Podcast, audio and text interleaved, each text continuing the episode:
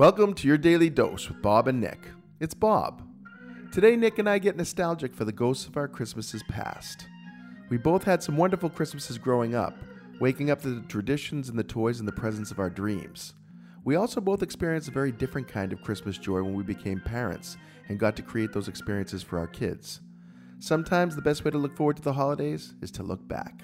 Enjoy. I love the concept of Santa Claus. I really do.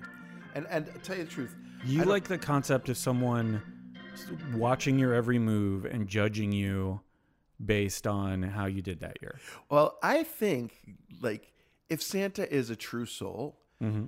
then I feel good about somebody with a true soul out there who can say, "Okay, that was a good thing to do. That was a bad thing to do." I feel like I want some moral guideline. I want that everyone can agree to. That we're like, "Okay, this is good and this is bad." And I feel like Santa is the the jolly version of that where even when he's judging you to be bad, you don't feel like he's really judging you that Yeah. bad. You feel like he's going to give you another chance next year for sure. And he may put coal in your stocking. But back in the days when that tradition was started, Yeah. you could burn that coal. You could warm your house. You could do some stuff with it.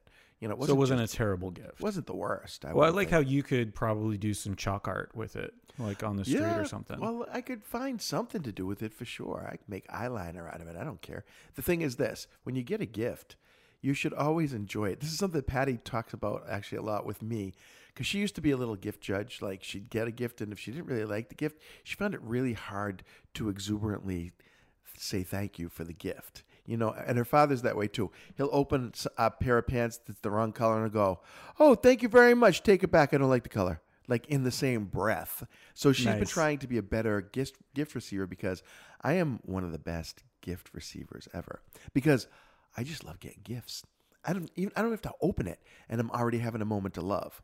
You know. So, but when I do eventually open it, even if it's not what I want, I still had the joy of expecting something cool, right? Yeah. And I think that's part of the things that we miss. Like, you ever get like Christmas disappointment after everything's been done? You're like, oh, now it's over. I think uh, more as a kid, especially more when I was younger. I remember the first time that I realized that I wasn't going to get like a bunch of presents anymore, and I wasn't going to get toys, and I wasn't going to get the stuff that I, Yeah. you know, that just brought me joy from the opening, from the, and and again, it could have been any toys, but it was this this moment in time of this tradition and this this morning of getting up and being excited about the day. Okay, so best Christmas ever. What was that for you in your memory as a child? I think it was, uh, you know, when we lived uh, in Daytona in Ormond Beach, and I actually just drove by the house. My grandparents uh, lived across the street from us, Oh, that's nice. and so we had two Christmases. So it was wake Oh. up, open up the presents there, and then go across the street and open up the presents that they had under their tree. unbelievably spoiled child. Yeah. Oh my gosh. That's Totally. incredible. Because it was you didn't have to go for a ride to get your second batch of presents. No. And mind you, I also got two Christmases. I got the one I woke with in my house, and then I'd go over to my grandparents' house for lunch uh, or dinner on Christmas Day. Yeah. And we'd have a whole nother Christmas ritual going on over there. But uh, but it wasn't quite as convenient as yours. Okay, so like, what was the morning that you got up and you were like, I can't believe I actually got this for Christmas. I don't remember those because I'm not the type that remembers happy memories specifically. those kind of layer upon each other in my head and kind of lose form and you know kind of blend Yeah. into one. It was I I was in Ohio and we were doing Christmas up there with my mom's side of the family. And I it was mid 80s, let's say. And so bomber jackets, bomber leather oh, jackets yeah, were really yeah. in. And so I saw one with all these patches on it and for some reason I thought that was very cool. And if Oh, you in know the 80s, it was, though. well, if you know me and my fashion sense, you know that, that this is an ongoing problem that I have with uh, picking out things that are uh, appropriate and or nice and or good. You're fashion senseless. Yeah, of course. And so uh, I got it. It was a relatively expensive one. It had all these patches on it, and I opened it up, and I was like, "Oh, the jacket that I wanted that I specifically picked out like two days ago," and then I realized that was the only present because it was a oh, pricey Oh, yeah. jacket.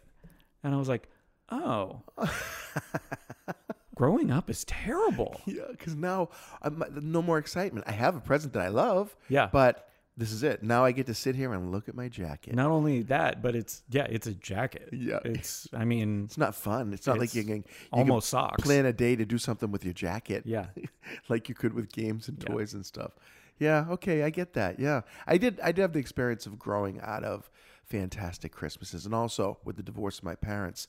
It it went from my father cash rich out there buying crazy stuff that would turn his kids on to my mother trying to survive financially and trying to find something that would satisfy our little Christmas egos.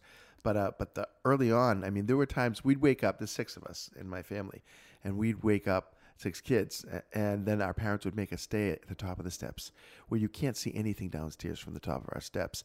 And they'd go down and they'd be making all these noises about, oh, wow, look what Santa brought. Oh, my, can't believe he did this. Oh, you guys are going to love this. Stay up there. Stay up there and drive us crazy for a good 10, 15 minutes. What we learned later was that they were going down there and they're sitting at the kitchen table drinking coffee, going, Oh my goodness, I can't believe what Santa got you guys, giving themselves just a, a minute before the chaos breaks loose, right? I like that as revenge for having to spend all the money on your kids too. like uh, just a little bit of passive aggressive, stabby, stabby. this is how I get back from you. Stabby. You and Stabby, you're killing me with that word. Yeah. Okay, so then we come flooding down the stairs, and this one Christmas, I went running right through a beautiful, professionally developed train set. I mean, it's an incredible, what's the Lionel train set? Oh yeah. Right? I had all the trees and the little houses and stuff. I hopped right through it to get to the toboggan that I saw across the room in what was, quote unquote, my corner of the room. With a, I had a toboggan. I had a little, we all had little cardboard houses. So if you could picture a giant room with six little cardboard houses, or at this time, it may have been five of us, five little cardboard houses that were full of toys, full of all kinds of crazy toys. Because my dad had one of the best years ever in Amway and decided we're going to spend it all on Christmas. And so we had these. I had little power tools with balsa wood that I could literally cut things up and create things in this little. I never came out of that that cardboard house for like Yeah. two days because I didn't have to. So it was just this thing. I just remember every corner I You turned. had built was- all the furniture for inside of it. That's it. I furnished all of my, my brothers and sisters' houses and made a tidy profit. Yeah, nice. So, but it was just one of those. Wow, that was that was a Christmas that I'll always remember. Just coming down and going, we each get a house full of toys. It was yeah, it was a little. We each crazy. get a house. This is perfect. I think though you get a little bit of that back when you have kids, and you can kind of experience it through their eyes and their you know waking up in the morning, and then when they get older and they get you gifts oh, that are oh, right. somehow like that's that's meaningful, right? Yeah. Like other people can get you gifts, even your spouse can get you gifts, but when your kids get you something, and it may be something completely off kilter, but it's like they made the you know. At least they appreciate me on some level. They thought about you. They they actually went through the effort to do Yeah. that. Which and if they give you a gift that speaks to you, like I'll, I'll tell you the truth. Both of my kids are really excellent at giving me gifts that turn me on because they know that I'm whimsical and I like toys and I like colorful things and I just like anything that's a little bit different. My daughter Devin in particular, she's got a bead in on certain like certain things. Just this last year, she gave me two beautiful art project um, uh, gifts. One is a sheet of plexiglass and a little scribe and a little lighted stand, and you scratch into this piece of plexiglass, and then when you put it in the lighted stand, whatever you scratched lights up. So it's this very cool little something. And she also got me something. Uh, I think it's called a Karakura repair kit, which is wabi sabi finding um, finding uh, beauty in imperfection. Oh, okay. So taking something broken and putting it back together. So is it the metal or Yeah, is it the, the gold. glue and It- yeah? it's glow. This one was actually gold colored epoxy, but it looked just like gold. And, and she sent me a note that said, "Hey, love you, Dad. Happy Father's Day. Go break some shit." Which is like, that's my girl. That's Yeah. someone who knows you. And Yeah. who- and so I appreciate stuff like that. My son Sam sends me like uh, light up Lego kits. So I'm sitting at my desk talking to clients and building stuff with these light up Legos that look really cool and feeling really loved by my kids. It's Yeah. like uh my kids who aren't kids anymore. Hey, it's They're real. still your kids. Yeah, they are. They are. Hey, it's Nick. Thanks for listening. After revisiting this episode, I was trying to figure out which I like better getting gifts or giving gifts. And a third option popped into my head, and it may be my favorite of the three helping someone find a gift in an unexpected way. Whether that's making something for them to give or introducing them to a small business or maker they're unfamiliar with, it really makes me happy. So if you need someone to go shopping with, let me know. Have a great day.